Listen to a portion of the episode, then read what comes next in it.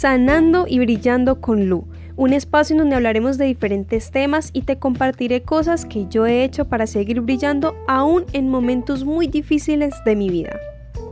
Soy Dana Lucía Duque y te doy la bienvenida a Sanando y Brillando con Lu, mi diario personal, o algo así.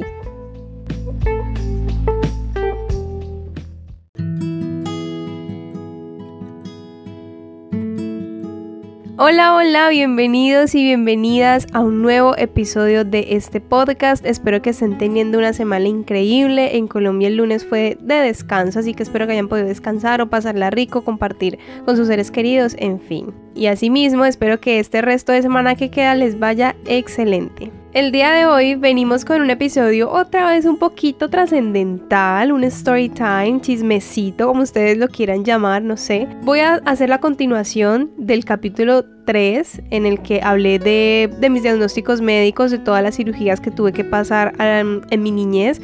Y obviamente, si no has escuchado el episodio 3, es necesario, súper necesario que vayas a escucharlo para poder entender este. En ese episodio finalicé con que, bueno, me hicieron la cirugía a los 11 años y luego me retiraron los clavos y luego inicié el colegio otra vez normal y tuve pues una vida relativamente normal en cuestión de salud, pero que eso no fue, no duró mucho tiempo, mejor dicho.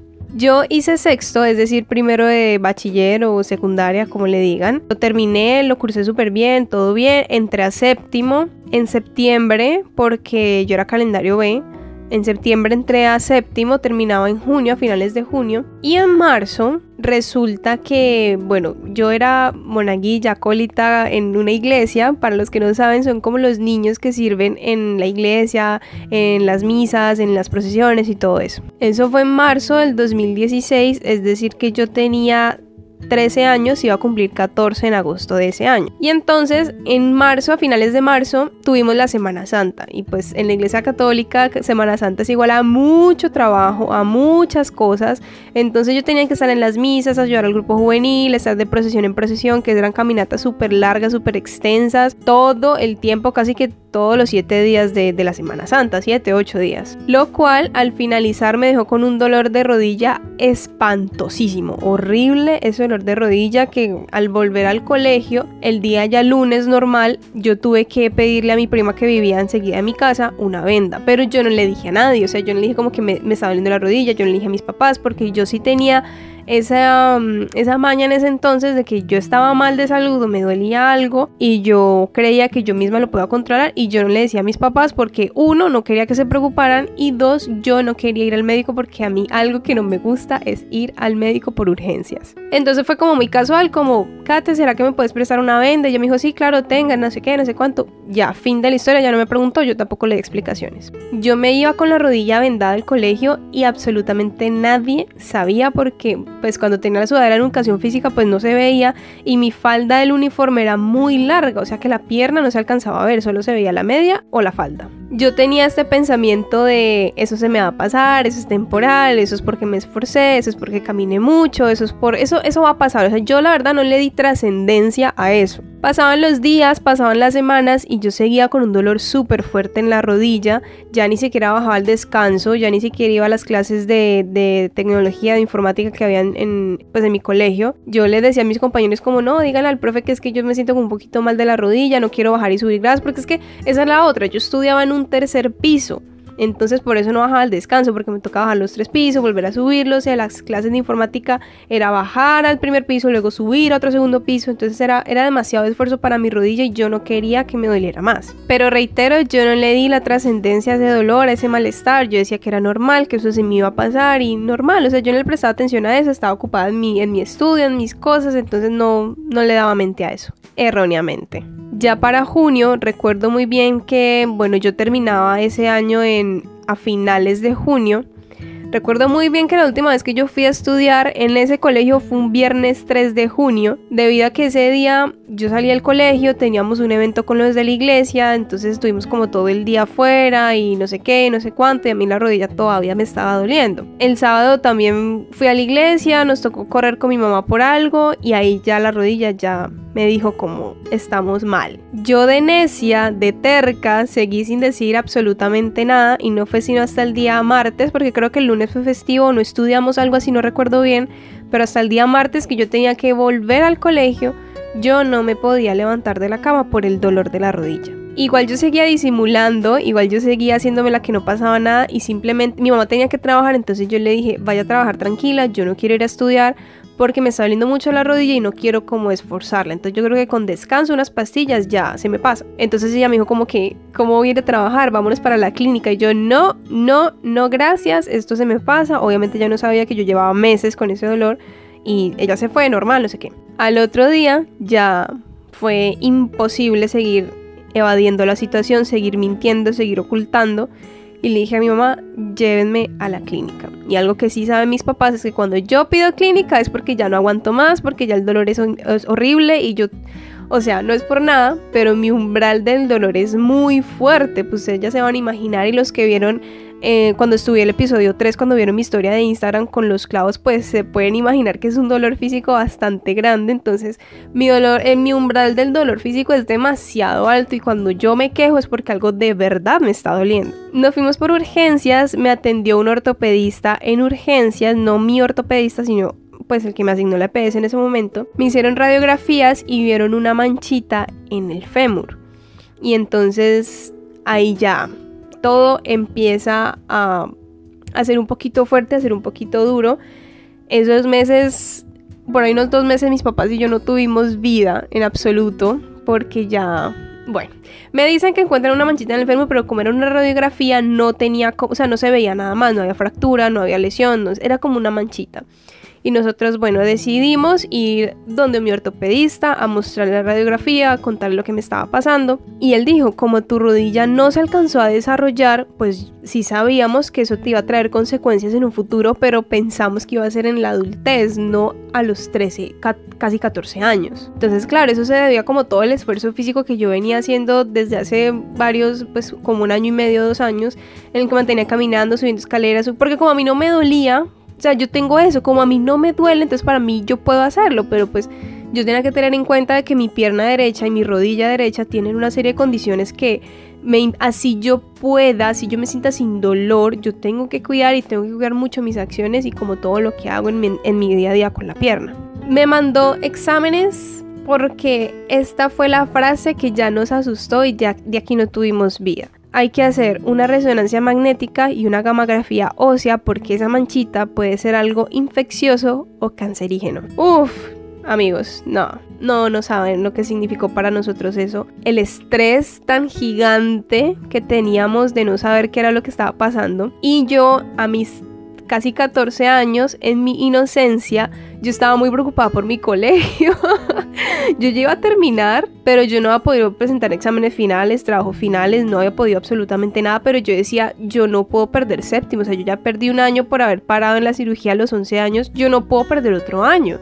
Yo no era la mejor del salón, yo no era la puesto número uno, ni nada, pero sí era como muy entregada al estudio y, y me gustaba que me, que me fuera bien. Entonces para mí era como inimaginable pensar que iba a perder séptimo, o sea, que iba a perder otro año solamente por no presentar exámenes y yo trataba de hacer las tareas, de hacer las cosas desde mi casa, pero a mí la mente no me daba, el dolor no me daba y para mí eso fue un estrés gigante además de todo lo que estaba pasando con mi salud. Afortunadamente en el colegio solo pude solucionar, en el colegio hay un coordinador que todos en ese colegio lo amamos y él me conocía pues que yo había estado ahí 10 años, me iba bien, yo vuelvo y digo, no era la mejor de la clase, pero me iba bien.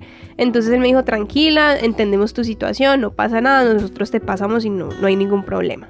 Entonces, bueno, una carga menos, pero yo decía, ¿y ahora qué va a pasar? Entonces ya tenía toda mi atención enfocada en qué iba a pasar salió que la rodilla pues efectivamente pues la rotura es muy chiquita y como es tan chiquita por tanto esfuerzo físico se llenó de quistes, de peloticas, de bolitas, no sé cómo, cómo lo tienen en su mente pero sí se llenó de quistes y eso provoca el dolor. Aparte de eso hay una condromalacia patelar y una artritis juvenil nivel no sé qué cosa en la rodilla, solo en la rodilla. Y resulta que la manchita del fémur que está muy cerca de la rodilla es una lesión quística, o sea, como un tumor benigno que está lleno de líquido. Eso es por consecuencia de todas las cirugías que me hicieron y todos los clavos que me pusieron. todo eso provocaba el dolor. Y entonces yo estuve en silla de ruedas, yo la otra vez como volver a, esa situación en la que no podía hacer muchas cosas, en la que no podía caminar bien, no, porque el dolor era, era horrible de mi rodilla. La gamografía ósea salió bien, no era nada infeccioso, no era nada canceroso, era eso, precisamente eso lo que ya les conté. De ahí me empiezan a hacer terapias físicas por medio de la EPS y cuando a los dos meses, tres meses que tuve mi cita de control con mi ortopedista, él me preguntó cómo que me ponían a hacer la terapia, entonces yo les expliqué esto, esto, esto, esto. Y resulta que estaban haciendo un ejercicio, yo no voy a dar aquí detalles porque después confundo, malinformo y no quiero eso, solamente me estaban haciendo un ejercicio que a concepto de mi doctor, para lo que yo tenía, eso antes me estaba poniendo peor la rodilla, porque esa era otra, yo hacía terapias no sé si tres, cuatro veces a la semana y yo no sentía ningún cambio, yo seguía igual. Y mi doctor me dijo, ni loca, vuelva por allá, no vuelva, no más terapias, no, no más. ¿Qué pasa? La solución para mi problema eran dos. Una era la terapia física que al final no me sirvió. O dos, para el problema que yo tengo en la rodilla, lo necesario es un reemplazo de rodilla, pero esa cirugía se le hace a los adultos mayores porque esa cirugía no dura mucho. Hay que estar como interviniendo a cada rato y yo apenas tenía 14 años, él me dijo, yo no te puedo hacer eso. O sea, yo no te puedo hacer eso porque estás demasiado joven. En pocas palabras me dijo que yo tenía también que aprender a vivir como con ese dolor y como con esa condición porque era una condición de un adulto mayor. Entonces yo tenía que aprender como joven a adaptar mi vida como a eso sin limitarme, porque las terapias no me iban a servir y el reemplazo de rodilla no era algo conveniente a mi edad. Por el lado del tumor del fémur, como es benigno, a mí no me lo tocaron, no le hicieron absolutamente nada. Pero por esa lesión, por ese tumor, yo tengo un índice de, fractura muy, muy, muy alto. O sea, yo no me puedo caer, yo no puedo dejar que mi rodilla se golpee o mi pierna puede se, se golpee con algo así súper fuerte. Yo no puedo tener, no sé, tengo que cuidarme demasiado porque un mal golpe puede hacer que se me fracture la pierna. En medio de todos esos meses que estuvimos en citas, en exámenes, en estudios, ¿qué les puedo decir yo? Yo tenía 14 años. Yo estaba muy tranquila, honestamente. Además de lo del colegio que al final se solucionó, obviamente tenía mucho estrés de qué iba a pasar, pero no tenía la misma mentalidad que tenía tres años atrás cuando me hicieron la última cirugía. Yo estaba más bien como tranquila, como a la expectativa de qué va a pasar, pero sí tenía mucha fe en Dios y en pues que todo pues iba a estar bien y que todo estaba pasando por alguna razón. Si escucharon el episodio anterior, ustedes ya saben cuál es mi concepto de la fe, ustedes saben cómo la vivo yo y para mí qué es y, y cómo lo aplico en mi vida cotidiana. Además pasaron también cosas que me hacían no sumergirme en ese dolor y no sumergirme como en esa angustia. Y es que yo siempre he tenido buenas personas a mi alrededor, siempre hemos tenido mi familia y yo personas espectaculares. Pero digamos que cuando me hicieron la última cirugía yo tenía dos amiguitas solamente que eran Valerie y Camila. Y Camila, no sé, yo hace mucho no hablo con ella. Con Valerie sí, hablamos seguido más o menos últimamente. Pero ellas pues estaban niñas, estaban en el colegio, obviamente pues teníamos 10, 11 años, tenían que depender de que su mamá las llevara, de que este no había celular, no había redes sociales, entonces la comunicación era no, nada. Entonces yo, como lo decía en el episodio 3, yo me sentía muy sola, o sea, yo no, no tenía amigos, no tenía absolutamente nada. Y mi mejor amiga de la infancia, en ese tiempo vivíamos súper lejos y lo mismo con el tema de la comunicación, con el tema de, de que dependía pues de su mamá, entonces todo, todo, todo complicado. Ya para esta otra experiencia a nivel de salud, yo ya no estaba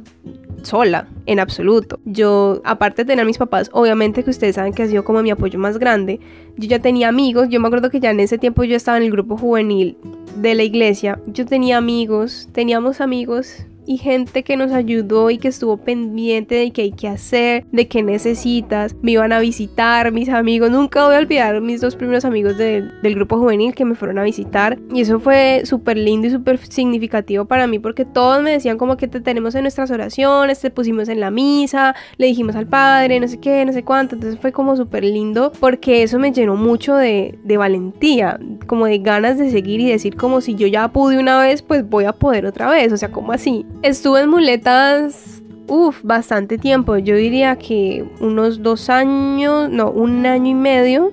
Y luego pasé un bastoncito que era rosado, un bastón canadiense, solamente uno. Y, y, pues estuve así, pero obviamente tuve que parar el estudio otra vez otro año. Pero yo aquí les voy a contar algo muy importante y es en lo que me quería centrar y por eso la historia la conté como muy rápido. Yo creo mucho en la fuerza y en el poder de Dios demasiado. Para mí no hay nada más grande que Él, para mí no hay más poder que Él, el que Él da. Y me lo demostró con esa situación en particular. ¿Por qué creo tanto en el poder y en la grandeza de Dios?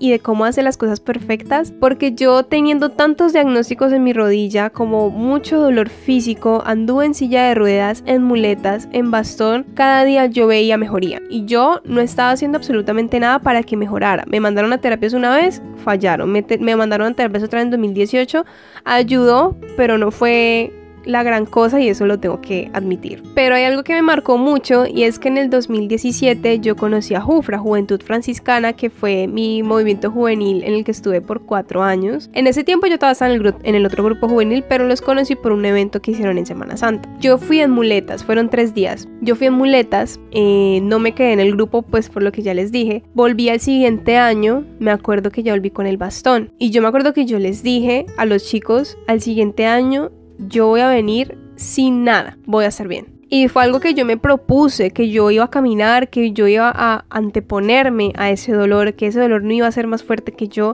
que yo podía. Porque se había podido tantas veces, esta vez no me iba a quedar grande, esta vez iba a poder salir adelante. Efectivamente, en el 2018 pues me volvieron a poner en terapias que fue una ayuda, no una curación obviamente, pero fue una ayuda Ahí seguía con mi bastón, dándole, dándole, dándole. Y en el 2019 yo dije, yo no quiero usar más este bastón, no más. Yo necesito demostrarme a mí misma que yo puedo, demostrarme a mí misma que Dios puede, que Dios puede sanarme y que con Dios yo puedo estar bien. Y me acuerdo que para la Semana Santa del 2019, que fui a ese evento de la Jufra, yo fui sin nada. Y yo les dije a los chicos que había conocido hace dos años, yo les dije, ven, yo, yo pude, yo puedo y aquí estoy sin bastón, sin nada. Ya en ese año me quedé en ese grupo porque yo ya no estaba en el otro. Entonces y ahí fue que pues duré cuatro años. Desde el 2019 yo no sé qué es usar unas muletas, no sé qué es usar un bastón, no sé qué es andar en silla de ruedas. No. Y no porque no me duela, sino porque supe anteponerme a ese dolor. Vuelvo y digo que esta historia la conté demasiado rápido, pero es porque en realidad aquí más que la historia quiero dejar un mensaje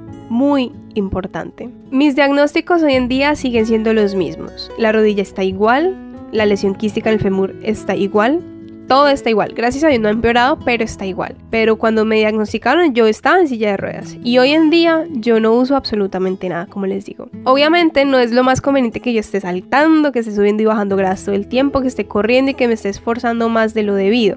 Si hay actividades que yo hago porque yo quiero seguir mi vida normal, pero obviamente yo me conozco, conozco mis límites y sé cuando ya tengo que parar o cuando tengo que bajarle como un poquito. Eso y el frío, el frío también me hace doler mucho la rodilla. Yo entendí con esa experiencia que fue muy estresante, que fue preocupante, que fue angustiante, a la final aprendí primero a entender que todo estaba yendo del mejor, de la mejor manera. Segundo, entendí que no hay un médico que a mí me diga no hagas tal cosa, no hagas tal otra tú no puedes hacer tal cosa. Yo entendí y aprendí que el único que me va a parar a mí es Dios. A mí nadie me va a decir qué puedo hacer o qué no puedo hacer. A mí nadie me va a decir que yo estoy mal y que me tengo que quedar postrada por el resto de mi vida. No. Porque Dios a mí me ha demostrado que Él me puede curar y que Él me puede sanar de todas las situaciones que yo atraviese. Y así fue esta vez. Mis diagnósticos siguen siendo los mismos, pero el dolor no es el mismo que sentía en el 2016 en absoluto. Yo ahora me siento sana, me siento bien. Hay unos días en el que mi rodilla me pide descanso, yo le doy descanso. Un día me pide una pastilla, le doy una pastilla. Me pide que me abrigue, me abrigo. Como otros días me permite disfrutar de mis viajes, de mis rumbas, de mis salidas, de cosas. Entonces esa experiencia me dejó esa enseñanza tan grande y tan gigante que en el camino se me ha olvidado. Pero es que a mí nadie me va a parar. A mí el único que me va a parar es Dios. De resto, nadie más. Ni un diagnóstico, ni un médico, ni un nada. Digo que en el camino se me olvidó porque tuve que volver a pasar distintas situaciones a nivel de salud, no físicas, no, con la pierna, pero sí otras. Y se me ha olvidado, se me ha olvidado que Dios es el que sana, que Dios es el que puede conmigo, que Dios es el que me dice en realidad qué es lo que tengo y cómo debo afrontarlo. Pero hoy en día, hoy sí lo aplico no solo con mi salud física, sino con mi salud mental. El único que me puede sanar a mí es Dios y yo le dejo todo a Él tener la fe, tener la esperanza de que Él está haciendo todo perfecto, de que Él todo lo hace bien, todo lo hace bien. Y para mí ese es el consuelo más grande, entender que así me esté pasando algo duro hoy, mañana voy a saber anteponerme ante eso. Porque la fortaleza Y no quiero venir aquí a quedar como la súper fuerte, yo soy la mejor, yo soy lo máximo. No se trata de egocentrismo, no se trata de adularme a mí misma, sino que se trata de reconocer lo que Dios me ha dado a mí, porque lo que yo soy hoy no es por mí, es por Dios. Pero a lo que iba era que yo tengo una fortaleza y una resiliencia muy grande, no solamente en el dolor físico, sino también en las situaciones. Pero todo eso fue porque Dios me lo forjó, porque yo cada día le pedía fortaleza, cada día le pedía que me ayudara con el dolor, cada día le pedía que me ayudara con tal situación difícil. Y el todo a su manera, en sus tiempos, me lo ha sabido dar. Primero me ha tocado sufrir, llorar, quejarme, cuestionarme, quiero concluir el episodio de hoy diciéndoles varias cosas. La primera es que si tú estás pasando por una situación difícil de salud, entender que más que cualquier mala noticia, un mal diagnóstico, un mal pronóstico, un doctor que te diga y te imposibilite o te limite, más que cualquier otra cosa, el poder más grande está en Dios y o bueno, en esa fuerza superior en la que tú creas y le confíes toda tu vida. Entender que esa fe de la que hablábamos anteriormente nos hace aceptar y nos hace entender que todo pasa por alguna razón y que todo hace parte de un plan perfecto. Yo soy la primera en dar fe de eso, de que hay diagnósticos fuertes, hay situaciones difíciles, hay dolor demasiado, pero he sabido entender que, Dios está por encima de eso. Me ha costado muchísimo, pero lo he aprendido a, a entender. La segunda que para mí ha sido muy, muy, muy importante es aferrarte a esas personas que te hacen bien, a tu familia, a tus amigos, a algún compañero, alguna persona que te acompañe en ese proceso, te sea de ayuda, te sea de, así sea de apoyo moral, pero que te ayude, que, que esté allí. Aférrate a esa persona porque nada mejor que sentirse acompañado en momentos difíciles de salud. Y si hay una persona tal vez que tú conozcas que esté pasando por eso, sé esa persona que la acompaña, que está para esa persona, que está para ayudarla, para aconsejarla, para no dejarla caer, porque a mí eso me ayudó demasiado en mi proceso. La última es ser consciente de que así sepamos que todo va a estar bien, así confiemos en Dios y todo eso no quiere decir que vamos a descuidar nuestra salud, que vamos a hacer caso omiso al dolor, al malestar, como yo en algún momento lo hice muchas veces. No, es escuchar nuestro cuerpo, escuchar nuestra mente, qué nos está diciendo, qué nos está doliendo, cuando nos pide descanso, cuando pide que vayamos al médico saber cuáles son nuestros límites, por qué sigo haciendo esto si yo sé que me está haciendo daño. Es importante porque el hecho de que no, todo va a estar bien, entonces voy a seguir haciendo lo que no debo hacer o lo que no me hace bien. No es ser consciente y tener la madurez necesaria de decir, no, yo no puedo hacer esto y tener carácter, no, yo no puedo hacer esto porque me hace daño, me hace mal, no, no debería. Yo soy consciente de mis límites y de lo que puedo hacer y de lo que no puedo hacer. No importa qué tan duro se ponga el camino, que todo esté oscuro, que hayan problemas, diagnósticos, dificultades, situaciones estresantes, angustiantes, Tú debes reconocer que tú eres más fuerte que todas esas cosas y cambiar ese discurso de es que yo no puedo con esto, no, tú sí puedes, tú sí puedes, solamente falta que reconozcas ese poder que hay en ti, esa fortaleza, esa resiliencia y esas cositas que nos hacen anteponernos de cualquier situación afrontar todos esos problemas, todos esos no, esos no puedo para salir adelante y cada día ser más fuertes, mejores personas y poder ser mucho más resilientes ante cualquier situación, porque problemas siempre vamos a tener, pero nosotros tenemos que seguir con esa capacidad y esa valentía para afrontar todo de la mejor manera. Antes de que se vayan, quiero contarles que este podcast ya tiene su página en Instagram, arroba sanando y brillando con Lu. Espero que sigan la página, que sigan el contenido. voy a estar publicando contenido inspirador, motivador, lindo para ti, para que compartas con alguien más, para que lo compartas en tus redes sociales. Está muy chévere y muy lindo todo el contenido que pienso compartir por allí, así que espero muchísimo su apoyo. Espero que les haya gustado mucho este episodio, de verdad de todo corazón espero que les haya gustado, que les haya servido, que les haya llegado por si ustedes están pasando alguna situación difícil o algún familiar, algún amigo, saber de que siempre hay una luz, siempre hay esperanza y siempre podemos tener la capacidad de decir yo sí puedo. Abajito en los comentarios de Spotify quiero que tú me cuentes si estás pasando por alguna situación así de difícil o algún familiar o algún amigo o algo para que interactuemos, para que sepamos cómo encontrar las soluciones y cómo tratar de tener esa valentía y esa fortaleza para afrontar todas esas, esas cosas. Muchísimas gracias por llegar hasta aquí no te olvides de rankear este podcast con 5 estrellas que nos volvemos a escuchar el próximo miércoles y que puedes encontrarme en Instagram y en TikTok como arroba Dana Lucía Duque. Dana con doble N. Bye bye.